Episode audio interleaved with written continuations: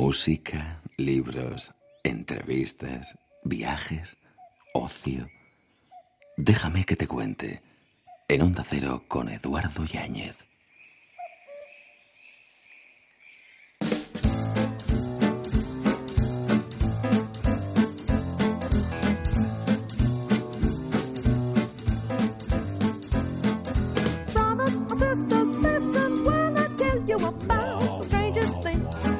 Para Voltaire, una frase mal colocada estropea el más bello pensamiento.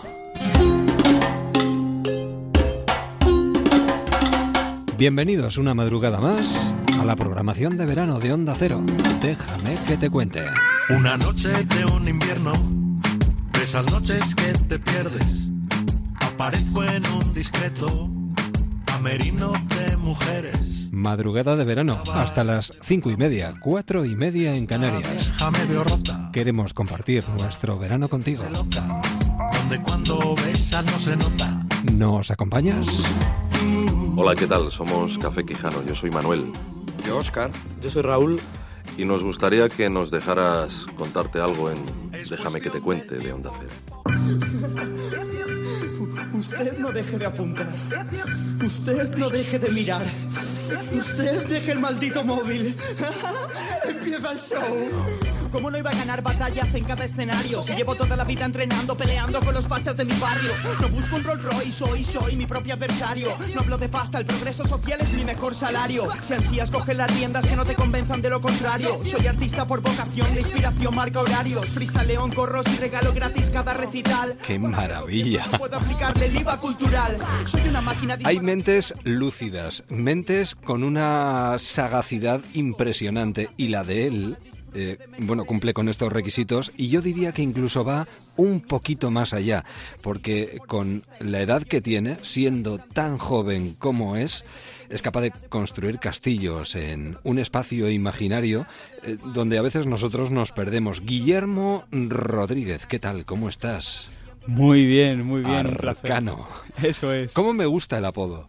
Arcano, ¿te gusta? Me gusta mucho. Pues sí, sí. esto es gracias a mi madre. ¿Ah, sí? Sí, cuando nos pusimos internet en casa había que elegir un nombre de usuario para el correo electrónico y ella se puso Arcana. Lo había escuchado en algo de astrología y tal. Y yo me fui, me fui, a hacer mi mail y dije, pues yo soy el hijo de Arcana, pues yo Arcanito. Y me hice mi correo Arcanito 1994, tal. Y ya para rapear dije, necesito un nombre contundente, Arcano. Claro, pero ya sabes quién es el Arcano. Eh, pues algo, me lo van contando cada, cierto tiempo, pero se me olvida. el eh, arcano mayor, todo esto, dices. Sí, de alguna manera el arcano es el que nos guía. Ajá. El que nos, el que nos va enseñando el camino. Toma. Y tú tienes mucho de arcano. Creo yo, ¿eh? Porque de alguna manera también, eh, sobre todo a los más jóvenes, les vas enseñando el camino, con esa esperanza y con esa forma pues tan particular de contar las cosas eh, y de demostrar que eh, hay esperanza siempre y se puede, bueno, encontrar el camino apropiado, a poco que uno quiera, ¿no? Sí, totalmente. Siempre, siempre hay esperanza. Eh, te agradezco que me veas con, esos ojos. Bueno, no soy yo solo, ¿eh? pero bueno, bien, bien. Igual ya te digo, mi, mi objetivo no es ser como el, el guía o, o, la luz de, de, la gente o de una generación, sino más bien algo más simple, comunicar, incitar al pensamiento crítico y remover un poco las cosas para, para que la gente, como mínimo, se, se plantee en lo, que, en lo que estamos viviendo y hacia dónde podríamos ir. Bueno, tú eres natural de Alicante, eres estudiante de Ingeniería Informática, eh, creo, ¿no? Eh, titulado, titulado. Titulado ya. Tengo la carrera ah, ya. Ah, bueno, bueno, bueno. Y, eh, bueno, yo no sé si te lo planteabas en algún momento, lo de poder coronarte como campeón nacional de la Red Bull Batalla de los Gallos. Además, eh, con 15 años. Claro, para mí fue una sorpresa. Además, eh, es esto, con, con 15 añitos y para mí clasificarme para la final de España ya era, ya era un logro, pero quedarme campeón fue una sorpresa porque ni siquiera era el mejor de los que estaban allí, pero es lo que tiene la improvisación, que unas veces, pues mira, te sale, te sale mejor, otras peor, y ese día fui el mejor de la noche y, me quedé campeón nacional y fue, fue una sorpresa. Esto fue en, en 2009. Guillermo, tienes que darte una vueltita por aquí, por el País Vasco, igual has estado. Y participar incluso en algún reto con algún Bercholari. Sí, sí, sí, sí, sí. Vamos, a mí me encantaría, porque es increíble lo que hacen. Además, lo mismo que tú. bueno, ellos, ellos tienen una cosa que yo admiro muchísimo, que es el manejo de las de las métricas, sí. eh, de cómo tienen eh, escogen una métrica determinada y te lo hacen así, porque lo nuestro es más a cholón, a lo que va saliendo con las sílabas que sea. Eh, sí que es verdad que es más rápido, pero no tenemos este manejo de la métrica tan buenísimo que tienen ellos que para mí resultaría imposible. Y luego yo no sé si a vosotros también os ponen tema, es decir, un tema concreto sobre el que tienes que improvisar. Imagino que a vosotros sí, ¿no? En las batallas. Sí, también. Hay distintas modalidades, pero sí que es verdad que una de ellas es la de, la de hacerlo en base a temáticas, que a mí es la que más me gusta, porque te dan un estímulo creativo y ya en base a eso, al momento demuestras que estás improvisando. Pues hablamos con el campeón internacional de la Red Bull Batalla de los Gallos 2015 y el récord Guinness de tiempo improvisando rimas, porque lo lograste con 24 horas, 34 minutos y 24 segundos. ¿Te dio la cabeza para eso? Sí, sí, sí, parece ser que sí. ¡Qué barbaridad! 1,7 millones de personas viéndote y además en la Puerta del Sol, mm, bueno, unas 30.000 personas siguiendo tu hazaña. Sí, sí, sí, sí, fue, fue una locura. fue una locura. Qué barbaridad. De hecho, recuerdo cuando le conté a mi madre la idea de, oye, mira, quiero hacer esto, me dijo, no, eh, te va a dar algo, no lo hagas, no, claro. no te dejo hacerlo. Y, no, la verdad es que fue, fue muy bonito. Eh, lo pude hacer gracias a, toda la gente que se acercó allí a darme estímulos creativos, precisamente. Venían con palabras, había gente que venía disfrazada para que pudiera improvisar con lo que allí estaba sucediendo. La norma era que podía estar como máximo tres segundos en silencio. Entonces, bueno, yo utilizaba estos segundos pues para dar traguitos a batidos nutritivos, a, a una botella de agua. Otra cosa que se pregunta la gente es ¿y cómo ibas al baño? Pues bueno, había una, una mampara que me cubría hasta el cuello y sin dejar de improvisar rimas, pues hacía lo que, lo, que tenía que, hacer. Claro, eh, cumplías con tus necesidades. Eso es. Qué barbaridad. Y ahora eh, tenemos la posibilidad de mm, leerte eh, y ver un poquito hacia dónde va esa creatividad con un trabajo que acaba de salir a la calle, que tiene un título muy bonito también, Castillos en el espacio, que es lo que vas creando, con tus rimas y con tus improvisaciones. Eso es, eso es.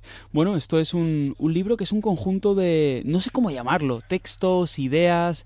Eh, la prensa se ha empeñado mucho en llamarlo poesía, pero yo no lo quiero llamar así, por respeto a los verdaderos poetas, a los verdaderos escritores, y porque hay muchas partes del libro que no son poesía, que son disertaciones, bueno. o que son ideas sintetizadas en frases sueltas. Entonces, el resumen que yo le doy es, mira, es toda la feria que hay en mi cabeza, al final plasmada en, en estas páginas. Bueno, nosotros yo creo que todos eh, nos montamos unos castillos y unas películas en, nuestra cabeza y en el aire impresionantes, ¿no? Lo que pasa es que algunas suenan bien, como las tuyas, y otras pues suenan un poquito mm, diferente, diría yo, ¿no?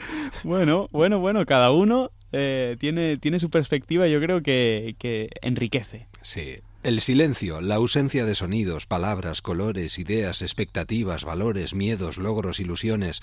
A ti el silencio eh, te hará daño o, a veces lo necesitas. Es, es, muy, muy, muy necesario parar, vaciar eh, la cabeza de, pues justo de esto, de, de, palabras, de expectativas. Vivimos, vivimos fuera de nuestro cuerpo, vivimos constantemente proyectando al futuro y, y, recordando todo aquello que ha pasado y olvidándonos del presente, del único que existe, que es el aquí y el ahora. Y esto solo lo puedes vivir realmente cuando vacías tu cabeza de, de todo esto, de palabras, cuando estás fuera de tu cuerpo. Entonces, mira, precisamente en este este texto, que es uno de los primeros del libro, eh, invito a, la gente a esto, en este caso desde el punto de vista artístico. Incluso nos eh, incitas a acercarnos al borde al borde del mundo, al borde de volar, al borde de la cordura, al borde de ser detenidos, al borde de la muerte, al borde de existir para siempre, al borde de una lágrima que se resbala de un beso, al borde que no es eh, sino al fin, tú, al fin. Los finales son comienzos, ¿no? Del revés. Por eso quieres descubrirnos hasta el principio. Qué bonito. Muchísimas gracias. Muchísimas gracias. Sí, bueno, era, era este juego, en este texto concretamente era el juego este de... Esto ya es más de, una historia personal preciosa Que, que, bueno, que estoy viviendo ahora, justo. Este juego de, de estar al borde de tantas cosas y que al borde es lo mismo que al fin y al fin, al fin llegó esa persona. Y entonces eh, era como un juego de palabras, pero también conectarlo de, de, un modo conceptual, todo esto que, que está ocurriendo en, en, una historia amorosa que estoy viviendo hoy día y que hay muchísimas referencias dentro de... Sí, sí, sí, sí, sí, soy un romántico. Qué bien. Y no, no pierdas ese romanticismo, por favor, aliméntalo, eh, riégalo cada día, porque en ello estoy. Es, es algo que hay que mantener y cuidar con mucho mimo. Eh, has, eh, bueno, yo creo que todos hemos sido adictos a muchas cosas, ¿no? A veces al alcohol, a los halagos, a las redes sociales, a sentirte querido, a la comida basura, al reconocimiento, al amago de ese beso, de una muerte prematura. Eh, nosotros nos vamos a hacer adictos a ti, Guillermo. tengo la sensación de que mucha gente te va a seguir, incluso se va a, a sentir con necesidad de acercarse a ese abismo y dejarse llevar, porque anima mucho, de verdad, tu trabajo. Qué maravilla. Sí, tiene un halo de, de o una invitación a descubrirnos a nosotros mismos que nos resulta muy estimulante. Lo digo sinceramente después de leerte. ¿eh? Pues de verdad que, muchísimas gracias. Es al final es la intención, eh, de algún modo provocar emociones, remover cosas y lo bonito lo bonito del arte es que quien quien emite quiere contar una historia pero cada persona que recibe eh, genera una historia diferente en base a su percepción y en base a su experiencia. Entonces el hecho de que se puedan crear pues miles de historias en base a, lo que a mí me está pasando y lo que yo quiero contar, para mí es, es una bendición. Bueno, que me dejo llevar y aquí podríamos estar charlando largo y tendido. Podríamos batir el récord de nuevo de las 24 horas. Eh, un detalle, hay unos dibujos preciosos. No te los dejes en el tintero. Sí, hay unas ilustraciones de, bueno, unas ilustradoras maravillosas. fantástico. Sí, que son Customizarte, Giselle Vitali, Sandra de la Cruz, Albert Soloviev. Creo que no me estoy dejando a nadie. Eh, si me dejo a alguien lo siento, pero bueno, el caso, que hay unas... Eh, yo les, les enseñé el, material, les enseñé los textos y les dije, mira, lo que, lo que os inspire, lo que os inspire de verdad, eh, cread a partir de ello. Y salieron estas distintas ilustraciones, me gusta que hay mucha variedad de estilos, pero sobre todo lo que me gusta es que todo lo que han hecho lo han hecho de verdad, en base a, aquello que les inspiraba, no, no esto de por encargo, de este texto sí o sí quiero que tenga una ilustración, sino todo ha fluido de un modo muy, muy natural. Son preciosas. ¿A qué clase de deidad he de sobornar para congelar una dimensión? Bueno, no hace falta eh, directamente sobornar a nadie, simplemente acercarse a una librería. Castillos en el espacio de Arcano. Arcano, un placer, de verdad. Muchísimas gracias y te seguimos con mucho detenimiento, ¿de acuerdo? Muchas gracias. Ha sido una entrevista preciosa. Hasta siempre. Adiós. Chao. Aquí no hay fiesta mientras la reina esté fuera. Se acaba la balada, ya llamada la banera. Me mira, me toca, me tira la boca, me tira la copa y nadie se entera. Ella no quiere ser musa, quiere ser guerrera. Le hablo de amor y recorrer juntos el mundo. Ella sonríe y le da otro trago al bourbon. Juega con el postre recordando a sus amantes. Se cena mi ilusión y desayuna con diamantes. tiempo, de poco tiempo, de poca cosa. Déjame que te cuente en un Cero con Eduardo Yáñez. Música.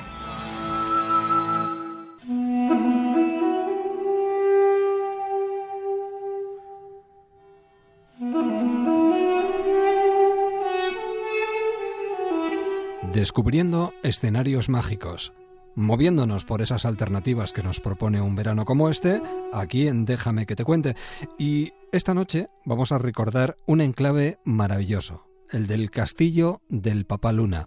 Hablamos de Peñíscola, la playa norte, el Palau de Congresos, que se van a vestir de música antigua y barroca durante este arranque del mes de agosto. Y para hablar de ello tenemos al director de este festival, Leonardo Marqués, al otro lado del teléfono. Leonardo, buenas noches. Hola, buenas noches, Eduardo. Un lugar mágico para este comienzo de agosto, ¿eh?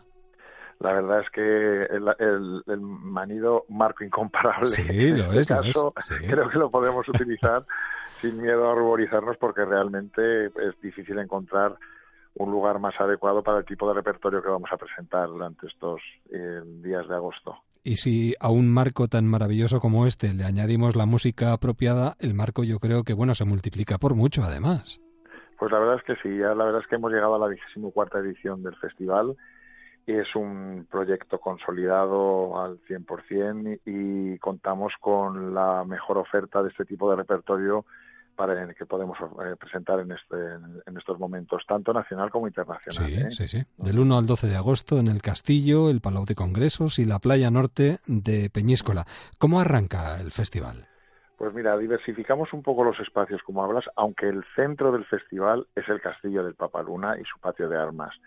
Lo que pasa es que eh, el inicio del festival, como ya es tradición en los últimos años, es un piro musical que será el mismo día 1 de agosto a las 12 de la noche en la playa norte, que este año la pirotecnia Tomás nos presentará un espectáculo grandioso de luz y sonido, combinando la música de Händel con un espectáculo que siempre es una sorpresa, no te lo puedo adelantar porque Hasta, que no lo, hasta que no lo veamos y lo disfrutemos no te puedo decir, pero cada año nos sorprenden con, con efectos nuevos y es una manera muy, atractiva de acercar eh, la música antigua y barroca a, todo tipo de público, porque bueno, desde prácticamente la playa norte de Peñíscola hasta Vinaroz, está toda la playa ocupada por gente que disfrutando del concierto, porque yo lo quiero denominar como concierto, y del espectáculo piromusical, con lo cual este enclave, este arranque es desde la playa norte.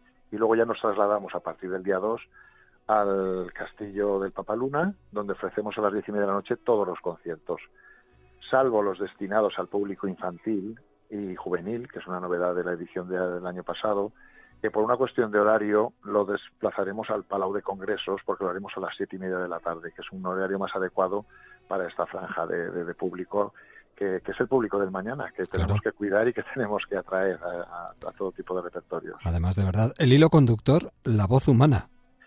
Sí, porque realmente eh, si bien hemos intentado en todas las ediciones huir de un leitmotiv que, que aglutine o que, marque toda lo que es la, la línea programática, porque pensamos que es un festival de verano y lo que nos interesa es poder ofertar lo mejor de todo el repertorio barroco que esté de gira por España o de propuestas locales que tengamos que presentar.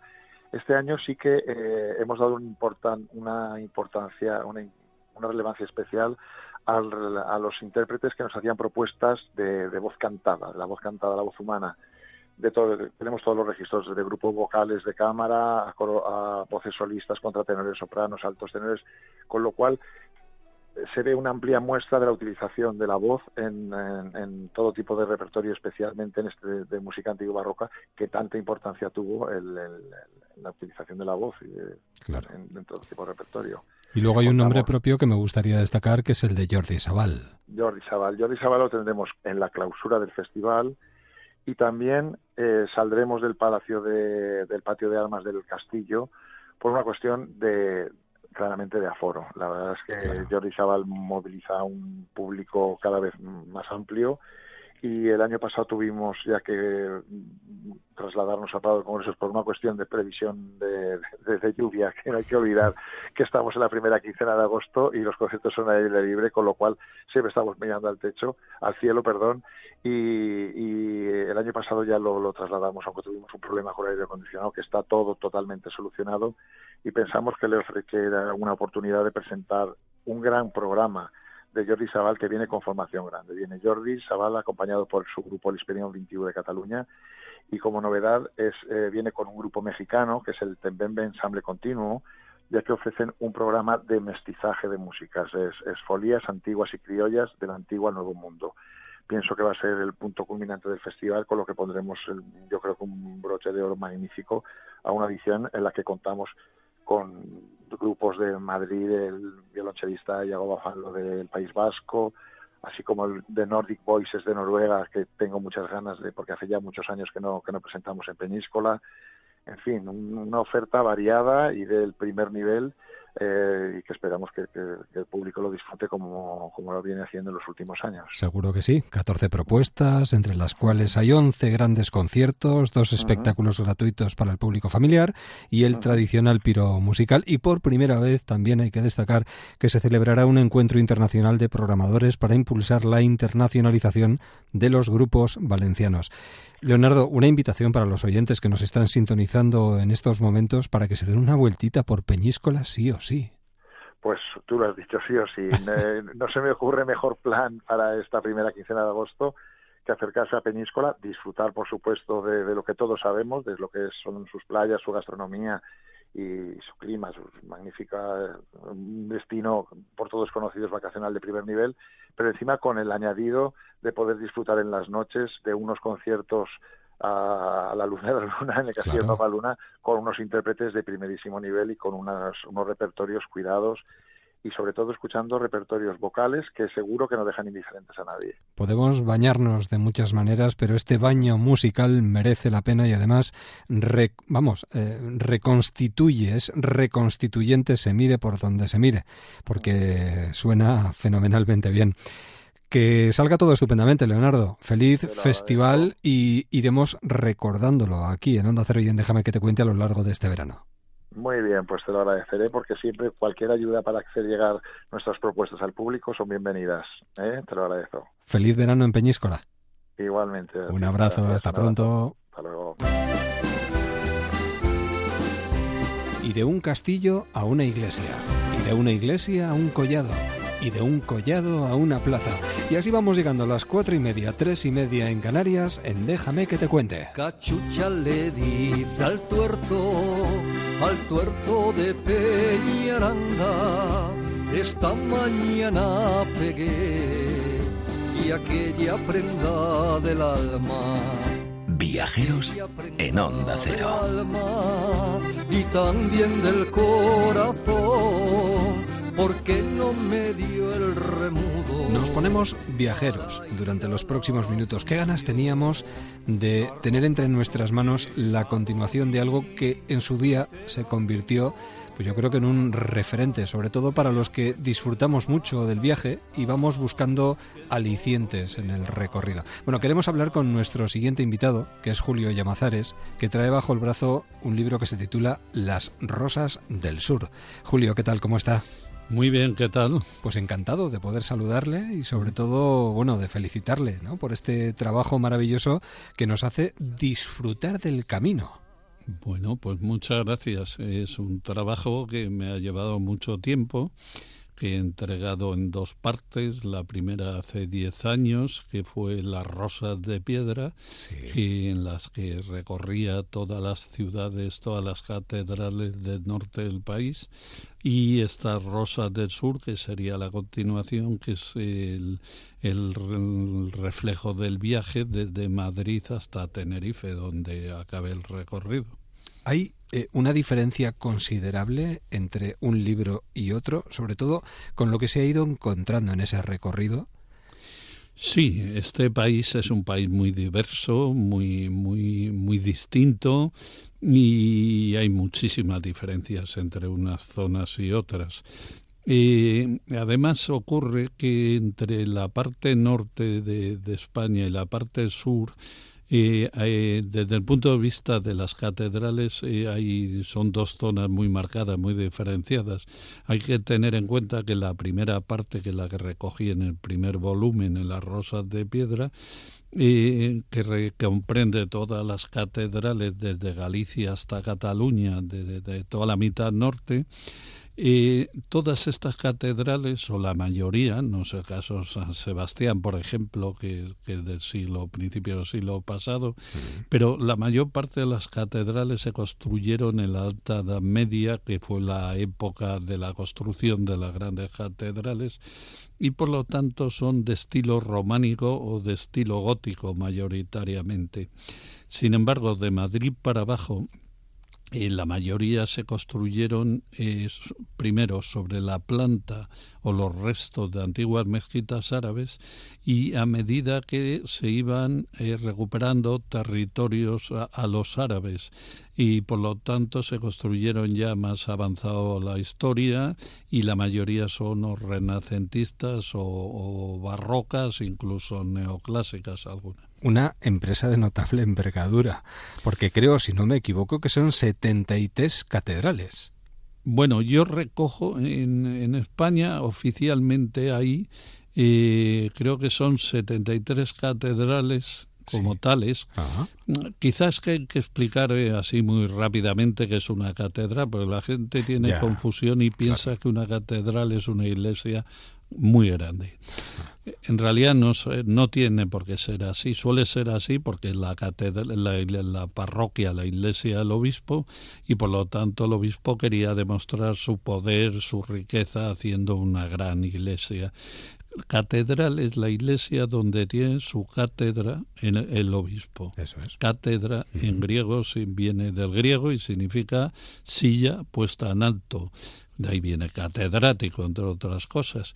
Y se supone que desde esa silla el obispo de cada diócesis imparte su magisterio. Bien, eso es una catedral. Eh, oficialmente en, España hay 73 catedrales eh, y yo he incluido otras dos por motivos muy diferentes. Una que lo fue en la Alta Edad Media, la Roda de Isabena en el Pirineo de Huesca, eh, que es la catedral de que está el eh, Roda y Sábena es el pueblo más pequeño del mundo con catedral. Roda y tiene ahora 30 o 40 habitantes y además una catedral preciosa. Y luego incluido como capricho una catedral o falsa catedral o presunta catedral que está construyendo un hombre que lleva 60 años él solo construyéndola cerca de Madrid en Mejorada del Campo que se llama a todos los efectos catedral, pero que ni es catedral ni tiene permiso de licencia municipal para construirse. Que es precisamente el origen de este segundo libro, porque el viajero parte en esta segunda entrega precisamente de Madrid. Sí la segunda parte arranca de Madrid, que es la ciudad en la que yo vivo, y, bueno, eh, articula en Nebra, porque al fin y al cabo no nos engañemos, este, estos dos tomos, este el libro de viaje dividido en dos partes, porque iba a ser uno solo, pero ante el volumen que adquiría la empresa lo he dado en dos entregas. Eh, digamos que las catedrales son la disculpa para viajar por España. En realidad es un libro de viaje por España usando en lugar del curso de un río o un camino tradicional la red que forman sobre la geografía del país las distintas catedrales que cuando surgieron como edificios religiosos, pero también tienen un sentido arquitectónico, urbanístico, determinan la, fisonomía de las ciudades y sobre todo son algo así, lo he repetido muchas veces, pero lo vuelvo a repetir, eh, son como las cajas negras de la navegación histórica de la ciudad, viendo una catedral eh, sabiendo deshojarla, que de ahí viene el título, las rosas de piedra, como si fueran enormes rosas arquitectónicas, uno entiende mucho mejor el espíritu de la sociedad que las construyó, que las mantiene, independientemente de la relación que ahora la sociedad tenga con ellas. Pues del templo de Mejorada del Campo va paso a paso hacia, por ejemplo, Extremadura, La Mancha, mm. Levante, el Valle del Guadalquivir, la frontera de Granada, Jerez, Cádiz, Ceuta, Málaga, Granada, Guadix, Almería, mm. bueno, eh, y las sedes insulares, ¿no? De las que también. habla en catedrales eh, del mar, eh, Baleares y Canarias. ¿Hay alguna que le haya marcado de una manera especial? A ver, a mí me ha marcado, como decía Fulcanelli, al que cito en, un fragmento de las, del misterio de las catedrales, decía Fulcanelli que dos o tres o cuatro cosas nos impresionan realmente y nos marcan la sensibilidad para siempre cuando somos niños. La primera vez que ves el mar, si eres de tierra adentro, claro, la primera vez que te enamoras, la primera vez que ves una que haces un viaje en tren o en avión y la primera vez que ves una catedral. Claro, la primera catedral que yo vi de la mano de mi padre siendo un niño fue la de mi provincia natal, la de León, que además para un niño es oh. algo así como un gigantesco caleidoscopio de colores donde la realidad parece que flota en el aire porque es una catedral que cuyas dos terceras partes son vidrio, entonces parece que flota en el aire.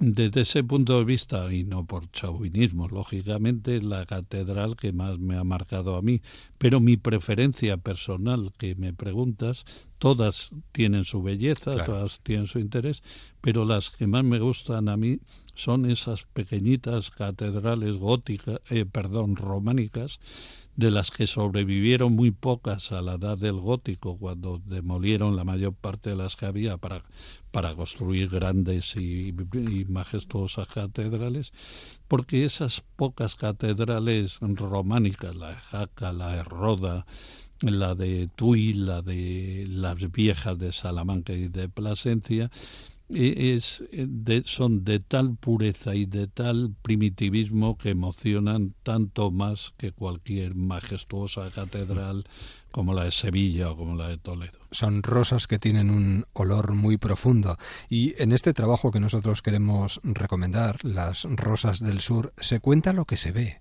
se refiere el viaje, se describe desde el alojamiento hasta eh, los almuerzos, eh, los templos, sí, los apuntes artísticos también e históricos, pero sobre todo el disfrute del periplo, del viaje. Aquí lo que importa, yo creo que por encima de cualquier otra cosa son las impresiones del viajero, pero es que además uno disfruta viajando con Julio Llamazares.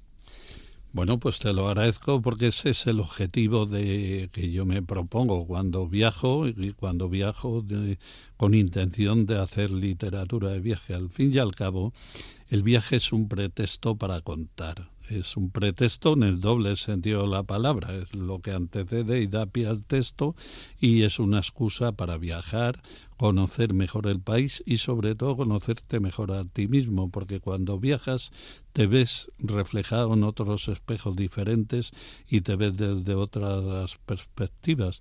Y también para conocer a la gente con la que convives en un momento de la historia y en un lugar de la historia por eso eh, todos mis libros y estos también, aunque parece que el, los, las protagonistas son las catedrales, en la presencia de la gente que vive dentro, en torno o por el camino de una ciudad a otra, tiene mucho peso y mucha importancia y también las tradiciones, las leyendas, el anecdotario que, que trufa todas las catedrales, todo ese, ese magma es eh, lo, que, lo que yo utilizo o intento literariamente para contar al lector al fin y al cabo lo que es el viaje en la vida. Un buen libro para cualquier momento del año, para llegar a esas ciudades y saber lo que cuentan los lugareños sobre sus formas de vida, para saber cómo respiran esas ciudades y pueblos en los que nos encontramos con datos peculiares y sobre todo para dejarnos atrapar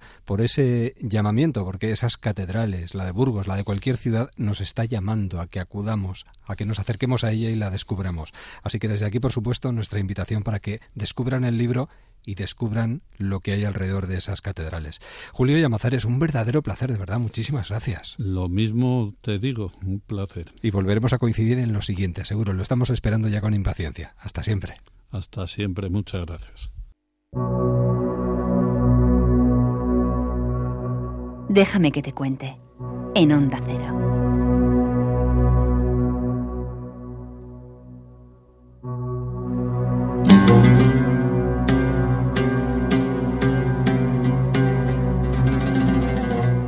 Buscamos propuestas y alternativas para este verano y en Laroles, una localidad, pequeña localidad española perteneciente al municipio de Nevada, en la provincia de Granada, en la comunidad andaluza, que está situada en la parte oriental de la comarca de la Alpujarra granadina, va a suceder durante unos días algo que queremos destacar y subrayar.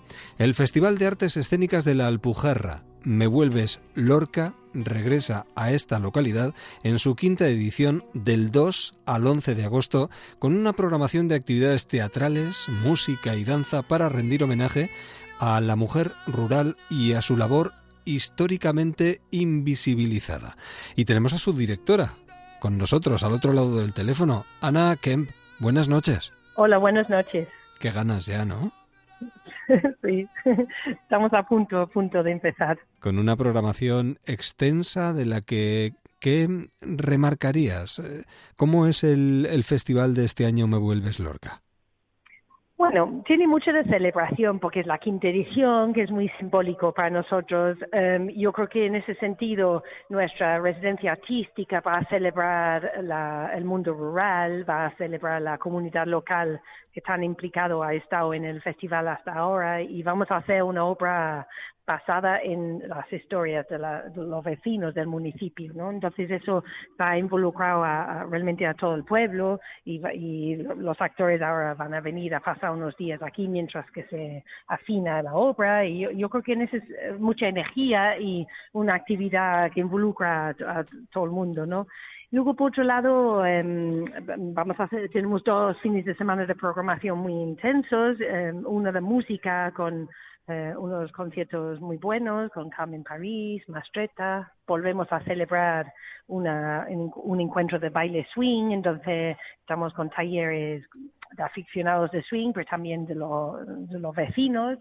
Ellos enseñan sus, sus bailes tradicionales a la gente de fuera y es un poco intercambio o convivencia, ¿no? Y luego para terminar eh, tenemos un fin de semana de teatro que que, vamos a ver la obra esa que hemos creado y tenemos también una comedia muy premiada que, em, sobre también sobre mujeres, de una historia real de dos mujeres en Galicia hace 100 años que se casaron por la iglesia porque una se vistió de, de, hombre. Sí.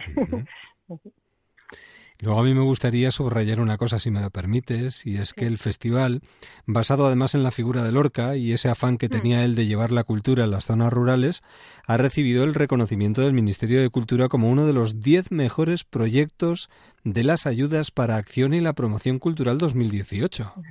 Sí, sí, eso todo uno no estamos muy contentas. Es la primera vez que recibimos la, la ayuda y de quedarnos entre los diez mejores proyectos es todo un honor. Vamos, eh, yo quizás yo creo que porque es un proyecto que mezcla ese como espíritu lorquiano que, que intenta romper la barrera de la accesibilidad que tienen las zonas rurales a una cultura buena, ¿no?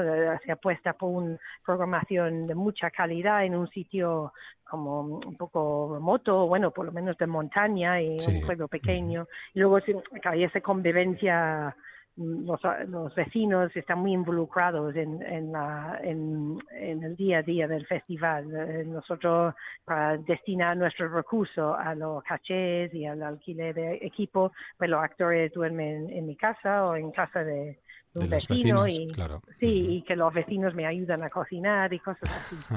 Esto se hace en comunidad todo, ¿eh? Sí, luego para el artista es una, como el espacio también es muy mágico, eh, como un anfiteatro que lo creó los vecinos, eh, estilo romano. Yo creo que para ellos hay un, sí que llegamos obviamente a nivel técnico necesario, pero por otro lado no hay nada de terciopelo. Eso es tú, eh, para el artista yo creo que es pequeño peregrinaje hacia su, su arte, ¿no? Una iniciativa yo creo que cada vez más necesaria, eh, sobre todo teniendo en cuenta que las poblaciones rurales están en peligro.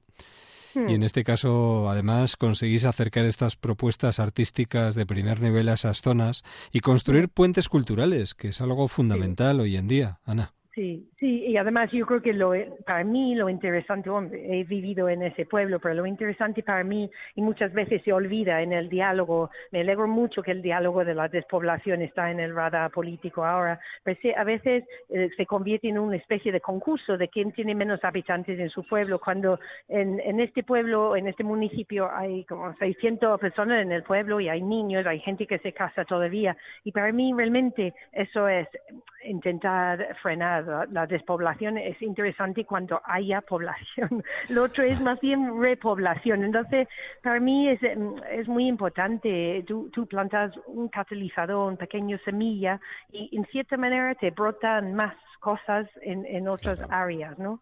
Eh, pues nosotros queremos recomendar este festival y queremos también acercarnos de esta manera, radiofónicamente hablando esta noche, pero bueno, de esta manera a Laroles, esa localidad granadina que va a vivir intensamente esta quinta edición del 2 al 11 de agosto. Ana, ¿invitamos a todo el mundo a que se den una vueltita por ahí estos días? Claro que sí, que, busquen en nuestra web y que, vengan a disfrutar de ello. La gente se queda muy muy como Sorprendida, ¿no? Claro. Sí, sí, sí, es una cosa un poco mágica. Bueno, pues esa magia se convierte en realidad durante estos próximos días, así que desde aquí, por supuesto, como no, un llamamiento y una invitación a todos los que nos están sintonizando en cualquiera de las emisoras de Onda Cero en estos momentos. mevuelveslorca.com. Ana, que salga todo muy bien, mucha, mucha suerte y iremos hablando, si podemos, con alguno de los artistas y recordando los diferentes espectáculos, ¿de acuerdo?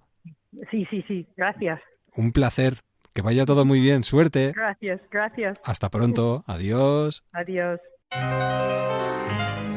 Déjame que te cuente. En Onda Cero, con Eduardo Yáñez. Libros. No quiero ser tu cárcel, eso nunca.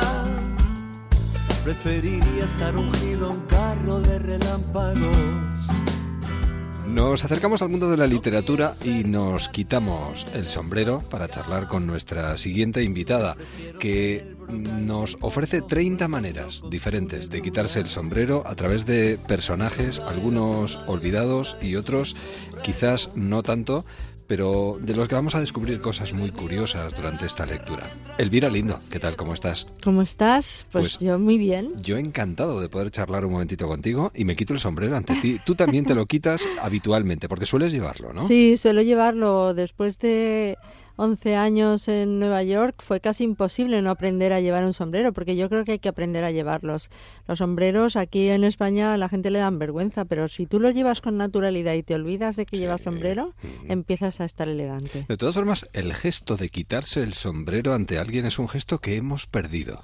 Es verdad. Y es bonito, ¿no? Muy Que- elegante, ¿no? Queda, queda la, Respetuoso. sí, queda la expresión. Sí. que también es eh, una muestra, un signo de admiración. Ante usted me quito el sombrero. Exactamente.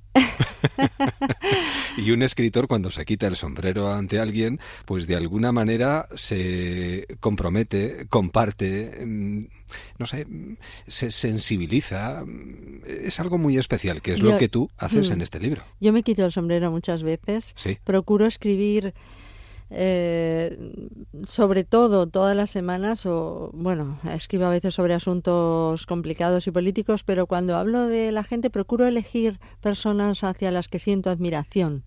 Eh, y en eso yo creo que se pueden distinguir dos tipos de, de escritores, los que escriben sobre personas a las que desprecian y, y los que escriben sobre personas a las que admiran. Hombre, igual es más fácil escribir quitándose el sombrero sobre personas que a su vez se han quitado el sombrero, ¿no? Mm. Porque uno se siente mucho más identificado con esas personas, que probablemente es lo que te pase a ti también con este libro y con estos personajes. Sí, bueno, porque el, el título hace alusión a esas artistas de la generación del 27 que se quitaron, un día decidieron quitarse el sombrero en la Puerta del Sol qué- y, la gesto, y la recibieron con a pedradas, porque era, una, era un gesto eh, impúdico e inmoral, ¿no? El que la mujer mostrara la cabeza. Bueno, supuestamente se quitaron, bueno, supuestamente no, se- seguro que se quitaron el sombrero porque eh, eh, las ideas les apretaban mucho en el cerebro. No, algo, algo así, algo así decía Maruja Mayo, ¿no? Que hoy y Concha Méndez que les explotaban las ideas. Por pues. eso.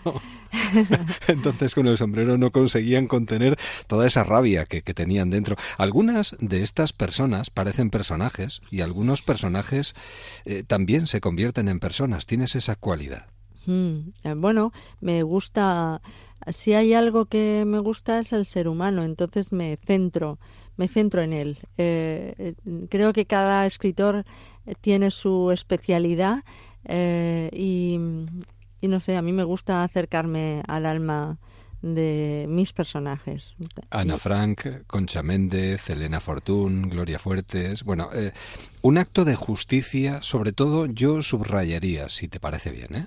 Con mujeres como Concha Méndez. Bueno. Porque lo de mujer de, para Sí. muchas mujeres ha sido una descalificación durante muchos años de su vida. Sí, bueno, y en el caso de Concha Méndez es muy triste porque ha sido como invisibilizar a una mujer que fue muy importante. Fue importante eh, porque es una poeta notable eh, y luego escribió mm, eh, escribió de todo, escribió ensayos, escribió novela, pero es unas memorias preciosas que están ahora editadas que recomiendo vivamente. Pero eh, ella em, creó varias editoriales y revistas con Manuel Alto Laguirre, que era su, el poeta, que era su marido, y sin embargo pasó a ser la mujer de Manuel Alto, Alto Laguirre. Es completamente injusto porque incluso, incluso la, la editorial que tenían las revistas, etcétera, las trabajaba sobre todo ella porque era la que llevaba eh, todo, el, todo el peso, en el sentido casi literal, porque era una mujer muy fuerte, en todo el peso de, de lo que hacían. Alto Laguirre era un hombre mucho más débil, incluso psicológicamente. Entonces es curioso cómo, a pesar de eso, a pesar de que ella eh, tuvo que ser cabeza de familia porque eh, su marido no pudo en muchos momentos de su vida y desapareció en otros y ella eh, acogía a poetas de la generación del 27 como a Luis Ternuda, etcétera, ¿por qué luego cuando tenían que nombrar a otros poetas no la nombraban a ella? O sea, es injusto profesional, es, injusto artísticamente, pero es injusto también humanamente. Lo que pasa es que la sociedad en aquella época eh, también era un poco así. Bueno, incluso a ti te ha tocado oír aquello de hay casas en las que no caben dos artistas. sí, sí, sí, sí, pero es que eso no sea eso se, eh, yo creo que ahora la gente se corta un poco más, pero se ha, se ha dicho hasta hace dos días, vamos, en una casa no caben más que dos escritores y por supuesto eh, si tiene que sobrevivir uno que sea varón. Bueno, incluso Elvira, que te puedan decir en o que puedas escuchar en un momento determinado cómo le diga, cómo le dicen a tu marido, no la dejarás escribir, ¿no? Es terrible. Pues sí, sí, sí. No, no dije, no he escrito quién lo dijo.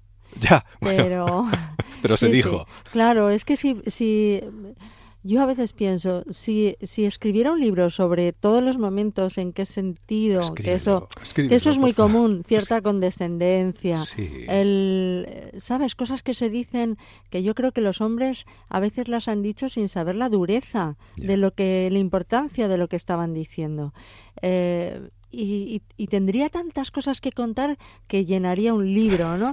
Y entonces digo, pero ¿qué tipo de libro sería? ¿Sería tan en el fondo sería tan sería deprimente? No. ¿O habría que pensar, bueno, pues a pesar de todo, esta tía siguió escribiendo, siguió tratando de tener su lugar en el mundo y al final lo consiguió. Eso sería mi epitafio. con el sentido del humor que tú tienes sería fantástico. Bueno, sí, sí, pero es que tendría que nombrar a mucha gente conocida, de verdad. Y, y, bueno, cada uno que cargue con sus culpas. Claro, hay algunos hombres que nosotros nos imaginamos, algunos hombres públicos que te hagan esos comentarios, ¿no? Pero no quiero entrar en una guerra, la verdad. No, no, no. Eh, guerras se han librado ya y tampoco es cuestión de ponerse a pelear de nuevo. Un libro en el que se habla de lo que suponía el buen comportamiento, ¿no? Sí, sí. Eh, Con muchas sombras, contradicciones, recelos. Eh, claro. Una eh, época muy complicada. Yo pienso que son mujeres que para conseguir su deseo también tuvieron que tener una parte de mal comportamiento, en el sentido de no actuar como se esperaba que actuara una mujer. Bendito sea, no, no, eso es. Mm, y, y en eso yo he ido, de cada una de ellas recibo un consejo. Eh, es algo muy íntimo que no sabría, pero a lo mejor un día me pongo a escribir, bueno, pues de Alice Monroe, es este el consejo que he recibido de, ¿sabes? De, de, de, Maruja Mayo. De, Maruja Mayo, de Concha, Méndez, y, y, no sé, escribiría en un cuaderno, Concha Méndez me enseñó, puntos suspensivos, ¿no? Por cierto, eres una mujer que colecciona infancias, sí. mira Sí, sí. Porque eh, evidentemente es la época que nos forma, ¿no? Y nos convierte en lo que en lo que llegamos a ser claro, Claro, claro. También es verdad que porque yo he sido muy consciente de la mía, ¿no? Eh, ya te digo que como me gusta rastrear en el alma de los seres humanos, también yo he acudido algunas veces al, al psicólogo y he indagado sobre, sobre la mía y eso me ha hecho mirar con más atención las de otros. Eras una niña que si tenías que agarrar el paquete, agarrabas el paquete. Bueno, es que hacía muchas cosas inconvenientes, pero con muchísima, con muchísima naturalidad. Eso es que vino el, vino un chico joven a mi casa y yo nunca, y se puso un bañador, yo nunca había visto un bulto detrás. Claro, yo, mis hermanos eran pequeños, ¿no? Y entonces vi un, bulto que me llamó muchísima la atención y, lo, y nada, y que fui con la mano a agarrarlo, ¿no? Y eh, cosas así me han pasado muchas veces en, en la vida, dejando a mis padres un poco estupefactos, ¿no? Como sin explicación. Pero te acuerdas mucho de la risa de tu padre. Sí, porque fue el primer, la primera persona, fue mi público. Y has, reconocido también que a él le ayudaste a abrir la mente y a ver las cosas de otra manera. Sí, Sí. Fue sí. creciendo contigo. Bueno, porque nosotros, eh, yo creo que fuimos la generación eh, que no queríamos, que rompimos con, con, lo que había sido la vida de nuestros padres, pobrecillos, que yeah. son la generación de los niños de la posguerra, ¿no?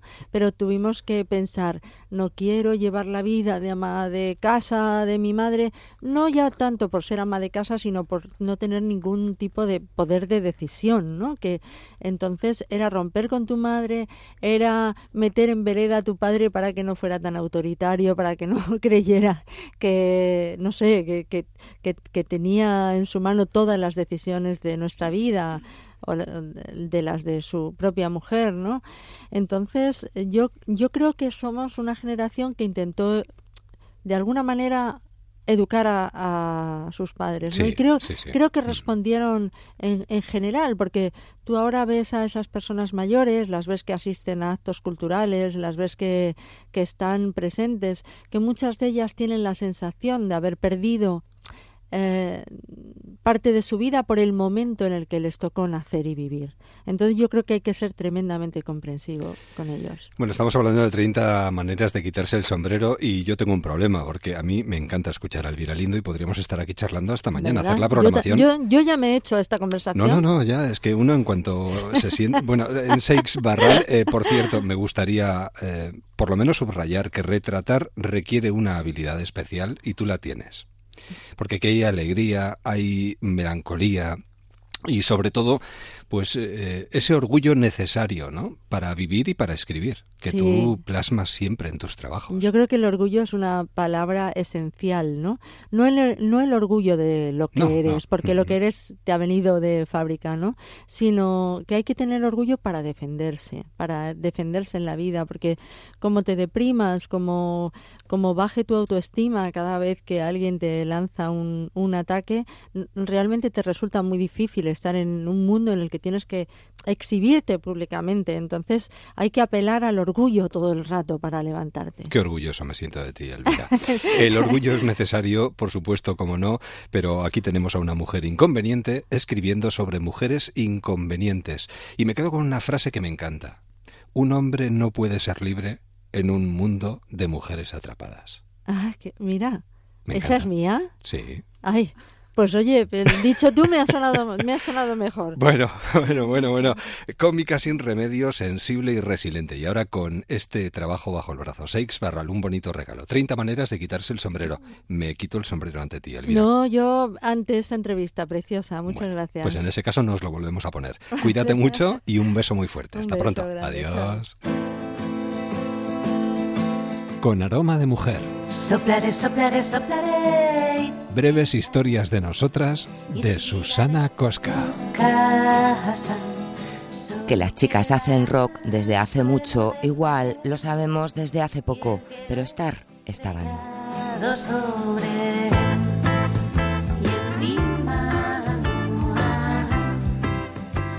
Las hermanas Mar y Alicia Álvarez empezaron haciendo mucho ruido con las Undershakers allá por los años 90 y hoy son Pauline en la playa y este año, coincidiendo con su 20 aniversario, sacan un disco de celebración.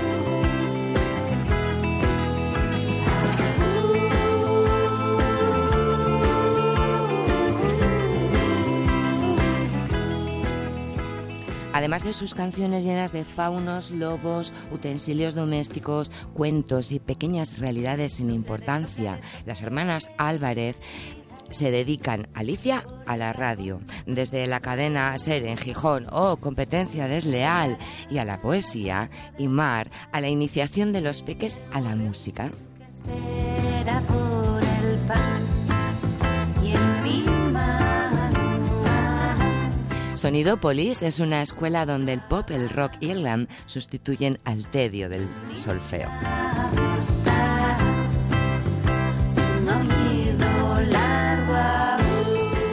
Y ambas, junto al señor Gafotas y Coba, son también Petit Pop, una banda de música familiar. Sí, sí, he dicho familiar, y en la que el sentido del humor y los guiños a la vida conectan a través de un universo infantil.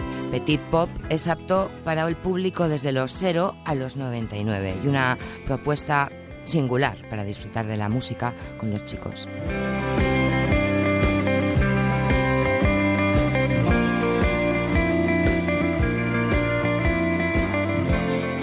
Y siendo María Alicia dos mujeres de cuento a las que admiro mucho, he elegido de su disco Aú.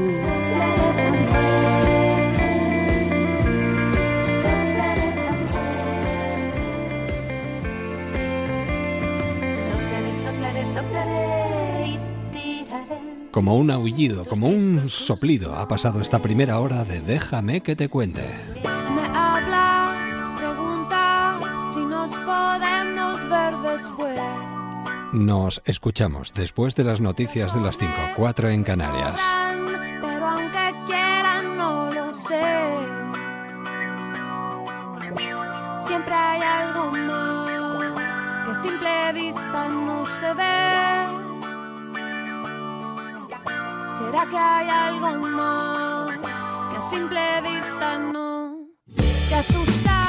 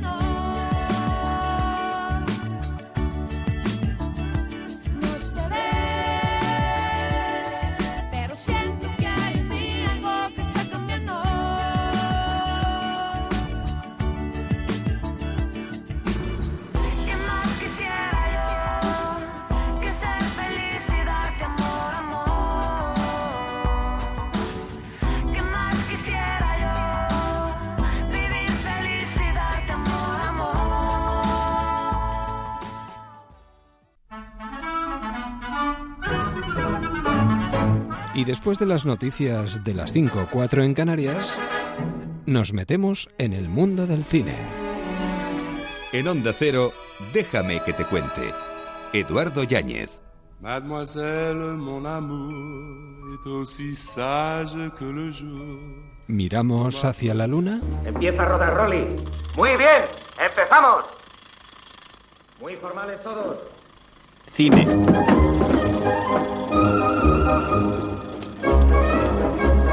¿Qué diablos? ¿Está loco? En Onda Cero. Hay estrellas que nacen en el agua y niños que nacen de suspiros. Quiero tener un hijo. Con Joaquín, no me jodas, por favor. Contigo. ¿Tú piensas seguir con esa locura? ¿Por qué no te pones mejor a dieta? Y te buscas un hombre, pero hombre, hombre. Y haces una... La noche de las dos lunas. Propuestas cinematográficas para un verano calentito en el que en una buena sala con aire acondicionado podemos disfrutar de una película muy interesante firmada por un director muy interesante. Miguel Ferrari, ¿qué tal? ¿Cómo estás? Hola Eduardo, muy bien. Como tú dices, eh, pasando el calorcito de aquí del verano. Qué bien se pasa el calor en una buena sala de cine con aire acondicionado y con una buena película. Es el mejor plan para estos días de calor. ¿eh? Sí, muchas gracias. Y más viendo esta película que he podido ver y que me ha gustado mucho. Una película... Bueno, eh, antes de nada sí me gustaría felicitarte por Azul y no tan rosa. Muchas gracias. Esa película galardonada con el premio Goya, la mejor película iberoamericana, algo que has conseguido y, y por primera vez, eh, siendo Sí. una película venezolana. Y la verdad es que, bueno, yo creo que esa película se merece todos los parabienes, pero esta también, porque La Noche de las Dos Lunas, si aquella prometía, esta ya es una realidad, Miguel. Bueno, sí, tú sabes que siempre dicen que las segundas películas son más complicadas que las primeras y eso siempre me parece un poco extraño, eh, eso que aseveraban otros cineastas, pero lo he comprobado eh, ahora y entiendo de qué se trata, pues cuando haces tu primera película y, bueno, y tiene el éxito que tuvo Azulino tan rosa, por supuesto, te queda como el listón bastante alto y por supuesto hay muchas expectativas en relación a esta segunda película. Yo particularmente me siento muy contento, creo que hay un crecimiento de mi parte eh, como cineasta y bueno, en mi propio lenguaje, en la búsqueda de mi propio estilo y, y, y estoy muy contento a todo- en todos los niveles. Y es una propuesta que yo creo que nos propone además, eh, bueno, planteamientos muy interesantes. Está basada en, en una historia real. ¿Cómo surge la idea de plasmar esto en la gran pantalla? Cu- ¿Cuál fue el momento en el que dijiste esto tengo que contarlo?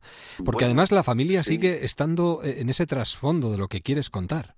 Exactamente, sí, yo eh, continúo con ese, esa línea, en, esa, en esos temas de, sobre la familia, sobre eh, los nuevos tipos de familia, la familia en el sentido más evolucionado de la palabra. Y, y bueno, cuando leí eso en el periódico, eh, me di cuenta inmediatamente que había una gran historia allí, sobre todo, y de mucha actualidad, porque la legislación eh, en temas sobre la maternidad subrogada se ha quedado muy atrás eh, y la ingeniería genética ha avanzado mucho, así que creo que es obligado eh, legislar en torno a estos temas que tienen que ver con, por supuesto, con el nuevo tipo de familia también. Claro, porque aquí eh, se plantea eh, esa duda y esa pregunta sobre hasta, hasta dónde se puede llegar, es decir, dónde están los límites de la, de la maternidad y además esos nuevos tipos de familia que han ido surgiendo con el paso de los años, ¿no? Sí, hay temas bioéticos, hay temas, eh, por supuesto, que tienen que ver con el tema el- el legal y, y moral.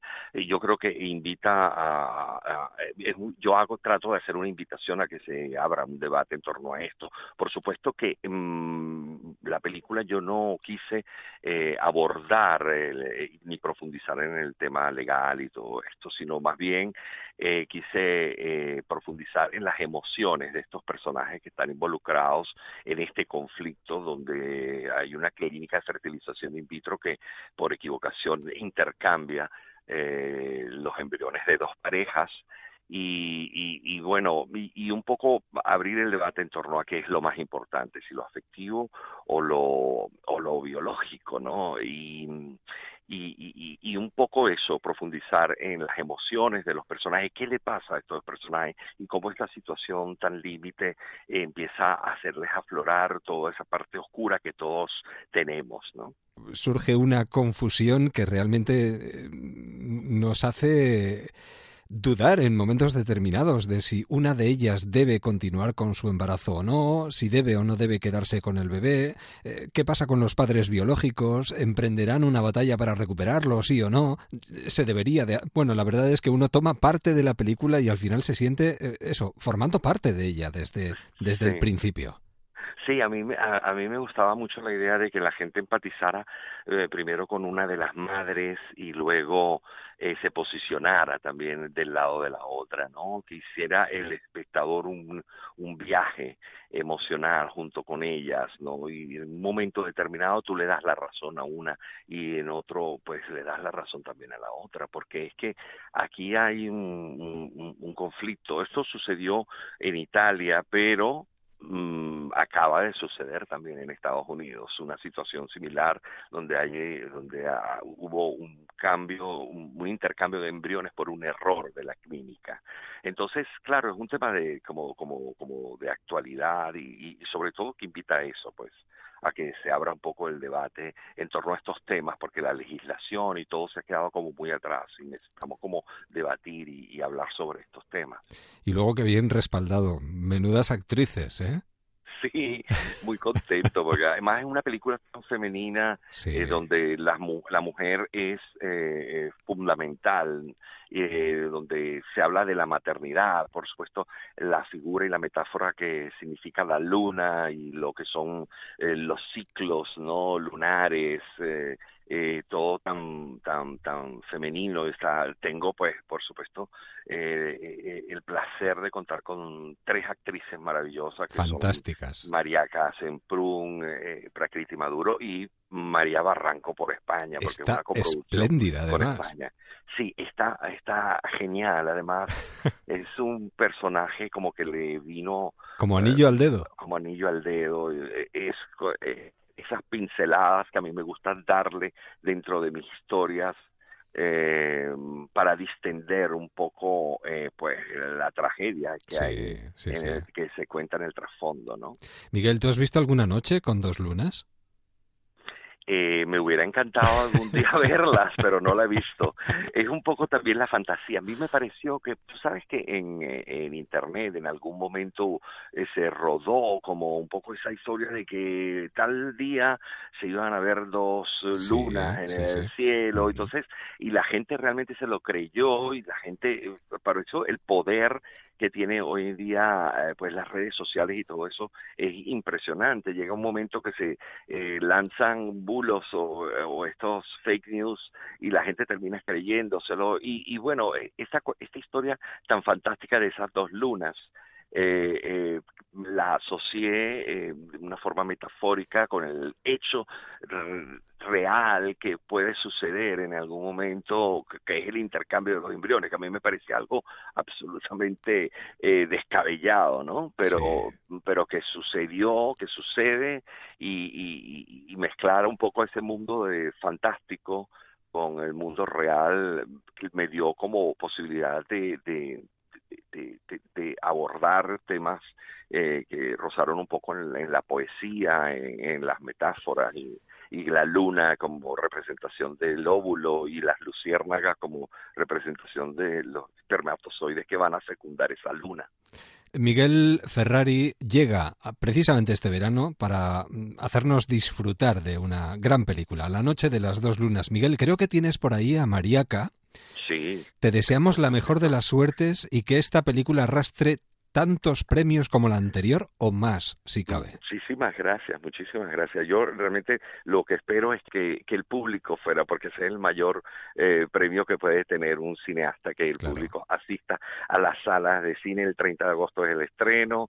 Eh, yo estoy seguro que el espectador eh, pues eh, la va a disfrutar eh, mucho. Y Muchísimo. bueno, y te dejo con, con, con Mariaca, que tenemos la fortuna de tenerla aquí en Madrid. Eh, y, Y triunfando bueno, además. y triunfando además en el teatro, cosa que es muy complicado, pero ella lo está Sí. logrando también. Pues Así que, Pásanos, con ella. pásanos con ella un momentito. Gracias, Vale. Miguel. Un abrazo muy A fuerte. ti, igual para ti, gracias. Hasta pronto, Eduardo. adiós. Vamos a saludar a Mariaca y además lo vamos a hacer como más... no- Mariaca, ¿qué tal? ¿Cómo Hola, estás? ¿Qué tal? Un placer saludarte. Lo mismo digo, bueno, el placer es mío, ¿eh? Y más con este sonido de fondo, si me lo permites, ¿eh? Mariaca, qué grande eres, de verdad, ¿eh? Oh, gracias. Pero, ¿de, de dónde te sale a ti esa voz? Ese arte que llevas contigo.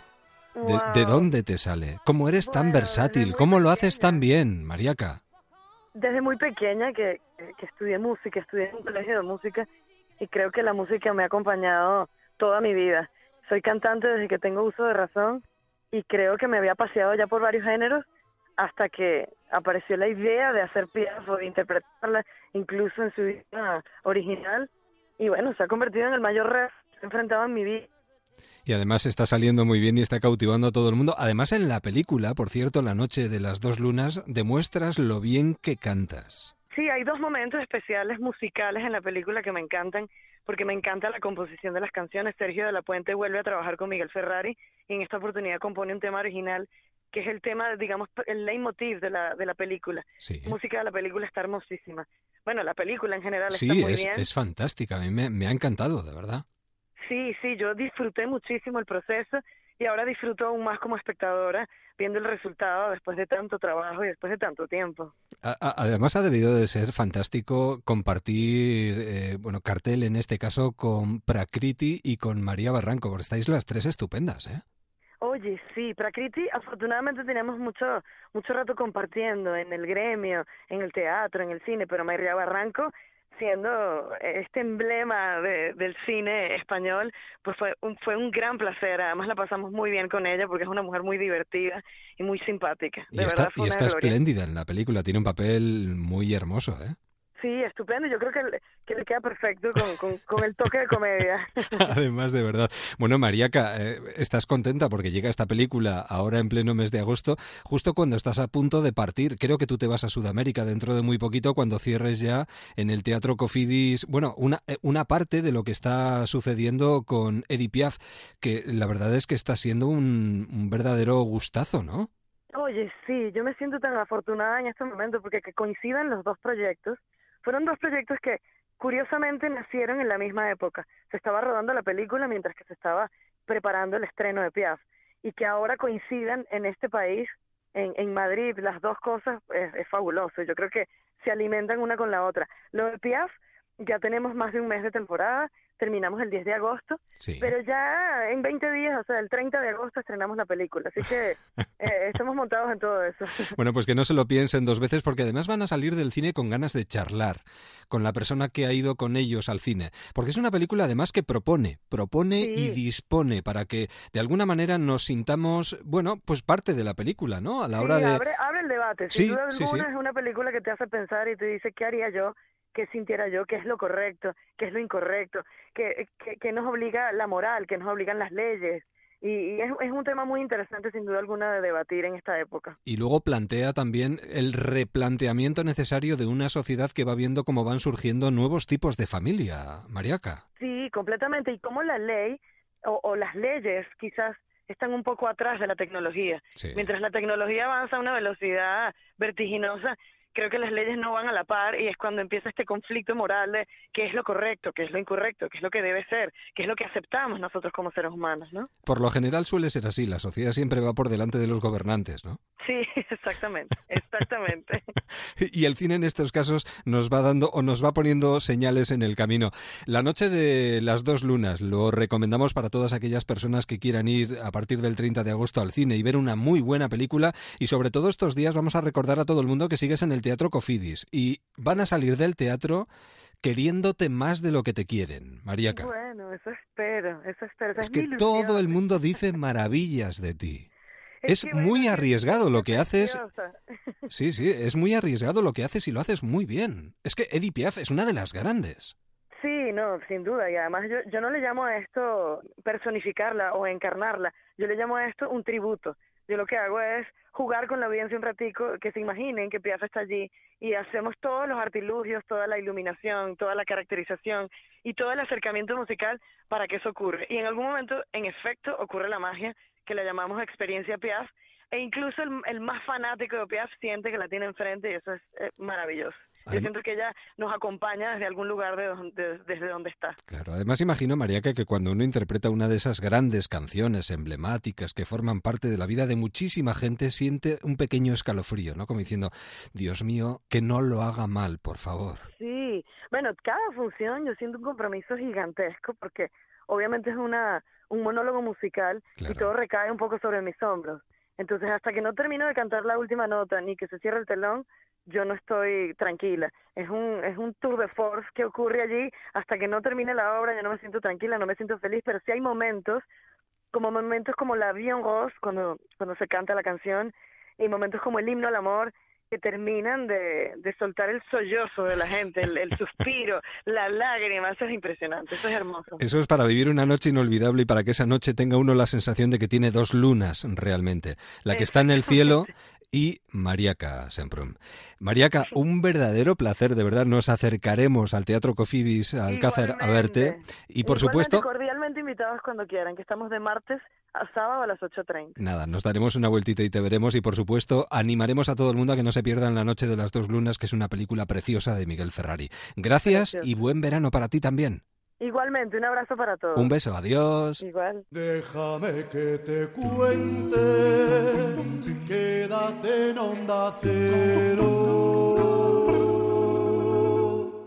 Mientras unos descansan y disfrutan del verano, otros trabajan para que cuando volvamos de vacaciones podamos tener algo fantástico que llevarnos a los ojos. La nueva apuesta de A3 Media Televisión comienza el rodaje de El Nudo. Y el problema de hablar del nudo es hasta dónde se puede contar lo que se va a hacer. Dirige esta nueva aventura Jordi Frades. Jordi, ¿qué tal? Buenas noches. Hola, ¿qué tal? ¿Cómo Qué difícil hablar del nudo. Un poquito, la verdad, un poquito. Sin desvelar demasiadas cosas. Claro, un claro. Bueno, eh, bendito nudo. Natalia Berbeque, Cristina Plazas, Miquel Fernández y Oriol Tarrasón protagonizan la nueva serie de Antena 3 con capítulos además de 50 minutos de duración. Un thriller que, que- ¿qué es lo que cuenta y qué se puede contar? Jordi. Pues mira, lo que se puede contar más allá del thriller en sí, que eso ya sería desvelar cosas que no que no creo que el espectador le gustara que se desvelaran. Eh, lo que hace la serie interesante es que estamos contando la historia de dos matrimonios y básicamente de dos mujeres eh, de más de 40 años que de repente, pues como nos pasa a mucha gente cuando superamos la barrera de los 40, entramos en esa cosa de la crisis de la edad media, ¿no? De la edad mediana. Y entonces son un- una- unos personajes que entran en crisis y, la solución a esa crisis pues acaba provocándoles una, unas crisis bastante más complejas, ¿no? Y, y un poco, pues bueno, la- creo que es lo que hace interesante la serie, ¿no? Estas dos mujeres con sus matrimonios, eh, donde contamos un poco eh, qué hacemos los seres humanos cuando a veces se supone que entramos en la edad adulta y pasamos a, com- a comportarnos muchas veces pues como niños y, y yo creo que cómo está tratado esto es lo que hace la serie un poco distinta, ¿no? Más allá de un thriller policíaco, es un thriller de, de seres humanos con unos problemas bastante reconocibles por todos nosotros. Eh, somos víctimas del destino, Jordi. Absolutamente, absolutamente. El destino a veces nos lo marcamos nosotros mismos y cuando hay dos caminos que tomar, no siempre se toma el más acertado. ¿eh? Evidentemente no se trata de generar ningún tipo de No, no, moraleja claro. sobre lo que debemos hacer en nuestra vida, porque todo el mundo es libre de hacer lo que le plazca, pero sí que es verdad que esta serie toca mucho los llamados daños colaterales de las decisiones que tomamos, ¿no? Pues ya sean hijos, familiares o parejas, ¿no? Y con estos calores, ¿qué tal se está llevando el rodaje en la Comunidad de Ah, Madrid? Esto es lo peor, la verdad. Lo peor del nudo es el nudo de calor que tenemos. Porque, porque el rodaje está yendo muy bien, vamos sobre plan y todo, está quedando muy bien, pero el calor eh, nos hace sufrir mucho, porque estamos en localizaciones naturales rodando, no es un plató. Entonces, claro, eh, cuando ruedas en una casa, aunque la casa tenga aire acondicionado, hay que apagarlo por sonido. Y cuando ruedas en una calle, cae una solana que es que no hay quien lo aguante. Y esto, pues bueno, la verdad, que encima como la serie pasa como en dos tiempos distintos, ¿no? Porque una de las historias de amor es en el presente y la Sí. otra es un año atrás. Pues claro, lo hemos querido diferenciar un poco que la del presente es un poco más invernal, por llamarlo de alguna manera, con lo cual van un pelín más abrigados y esto no ayuda demasiado, la verdad. Iremos viendo poquito a poco eh, en esos dos tiempos esta historia que, mm, bueno, es la gran apuesta de, de esta nueva temporada de Antena 3 Televisión. Además, estamos viviendo unos momentos muy dulces. A nivel de series, me refiero, después de haber visto series como Matadero, La Catedral del Mar, Sin Identidad, Amar es para siempre. eh, Se están haciendo unas cosas fantásticas, Jordi. Pues la verdad es que yo creo que sí, yo creo que tenemos que estar muy orgullosos de la ficción española. Eh, hay grandes eventos como La Casa de Papel, eh, cuya temporada 3 ya a día de hoy es un éxito, aparte de que un producto que yo considero maravilloso, y, y series que están haciendo muchos compañeros nuestros que la verdad es que, es que yo creo que siempre ha habido esta cosa de la ficción española y del cine español como, como si fuera algo de lo que tuviéramos que avergonzarnos. Y yo creo que, que toda la gente que hemos estado muchos años luchando para dignificar de alguna manera nuestra ficción, yo creo que es un gran momento, ¿no? Es verdad que, que como todos los grandes momentos, pues tiene sus mm, pequeñas piedrecitas y es que, pues bueno, pues cuanta, cuanta más mm, demanda hay, más oferta hay también, ¿no? Y entonces hay más competencia, es más difícil conseguir una serie, colocarla, pero bueno, lo importante es que es que se están haciendo muy buenos productos. Yo creo que hay muchas series españolas en este momento que que yo veo por placer, no simplemente por trabajo de, de ver lo que hacen los otros compañeros, sino que, que la, la, la temporada 3 de La Casa de Papel la vi en un, el sábado pasado entera. Sí, o sea, sí. me, me- me comí los ocho capítulos de tirón. Engancha, Eh, engancha. Y esto, la verdad, es que antes no, no, no sucedía tanto, ¿no? Eh, Siempre han habido productos de alguna manera muy interesantes y que, y que a, a mí particularmente me apetecía ver o hacer, ¿no? Pero yo creo que ahora hay como una especie de comunión entre lo que el público, ya no digo de aquí, sino del mundo quiere ver, ¿no? Y series, pues eso, pues como La Casa de Papel o La Catedral del Mar mismo, que en Sudamérica ha tenido una aceptación muy grande, ¿no? Esto, pues la verdad es que yo creo que es bueno para todos los que nos dedicamos a esto. Y esta es una de las apuestas fuertes para el nuevo curso. El nudo se está rodando en estos momentos y queríamos desearte la mejor de las suertes a ti y a todo el equipo, Jordi. A pesar de los calores, seguro que el nudo va a tener su desenlace y un desenlace muy positivo en A3 Media. Así Ojalá. que eh, esperaremos ansiosamente a poder ver los primeros capítulos y que vaya todo muy bien. Eh, feliz verano para vosotros. ¿eh? Muchísimas gracias. Aunque tengáis que trabajar. Un abrazo muy fuerte, Jordi. Un abrazo. gracias. Adiós, adiós. ¡Mirad a la cámara! Henry, dispara. ¡Mirad al pajarito! ¡Suficiente! ¡Corten! ¡Genial! ¡Demonios, Chaplin! ¿Qué tratas de hacerme? Sabía que hice bien contratando a ese chico. Así va llegando una nueva matina y una nueva jornada. Llegamos a las cinco y media, cuatro y media en Canarias. Enseguida el transistor en la programación de verano aquí en Onda Cero. Nosotros volvemos mañana. Feliz jornada.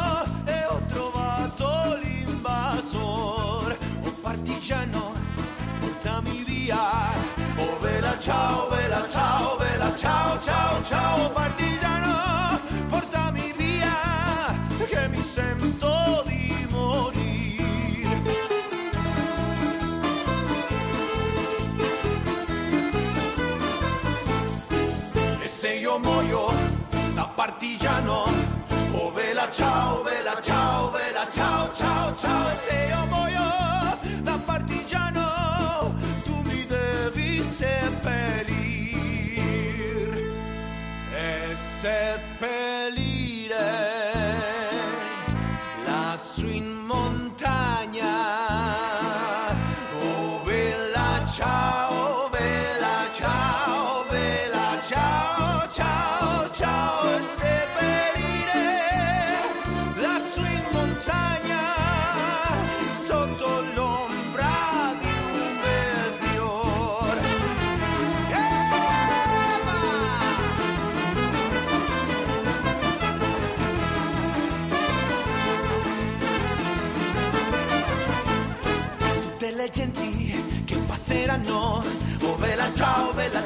abuela, chao, chao, chao, abuela.